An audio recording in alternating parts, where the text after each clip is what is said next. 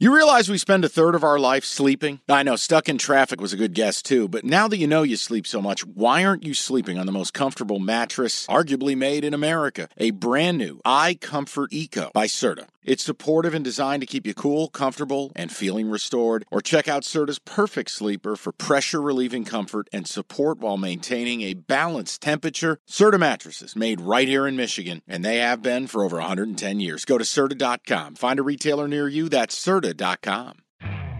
You could spend the weekend doing the same old whatever, or you could conquer the weekend in the all-new Hyundai Santa Fe. Visit HyundaiUSA.com for more details. Hyundai, there's joy in every journey. And the only number that's really going to matter to me, Kenny, is the number eight. And that is when you extend this streak, it'll be like the old ESPN beat the streak that nobody could ever do, and you Oh, can ah, win a million bucks. Brutal. By the way, this is I said it earlier. This is unsustainable. Seven and zero. Yeah, So eh, I mean, I'm I don't believe that it's happening right now. I'm just doing my best to put the research and the work in. But I have a question for you, Evan. yes. Have you been betting along or betting at all of any of these hockey picks? out of the seven, I've bet four, and it's been the last four. It wasn't the first three. Wow. So are, he, are you going to bet this one? Yeah, I mean, I gotta keep on the train, right? I mean, if you're the one pushing the train forward, I got to believe that you have to jump on. And well, here's the thing too. So yesterday we did talk about the over under. I think the highest one was six and a half, and that was in the Toronto um, Lightning game. Yeah. yeah, nine goals. So. Yeah, hundred percent, which is uh, a void. Let's well, let's take a look at tonight. See if there's any.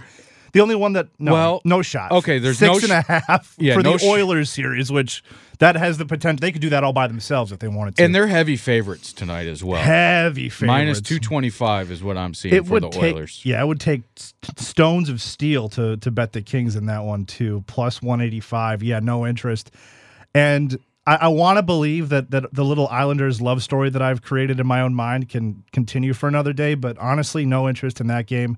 Carolina home crowd playoff experience. And let's be honest, Mike Valeni is rooting for him, the main OG on this podcast, and Mike Valeni's given given up on them. He's, Yeah, he's so- saying the series is over, but that could be just a fan talking, doing I- what fans do. based on what I've seen, the series is over. I would tend to agree because that- you two have sat here and talked about their goalies stealing a game, yeah, and yeah, I don't Sorokin. think I think it happened once, and that's about it. Yeah, it's just been it's been downhill. They haven't played the way they played all regular season, and they're eh, not in their own barn. I, yeah, I tend to agree with Mike that that series is probably over.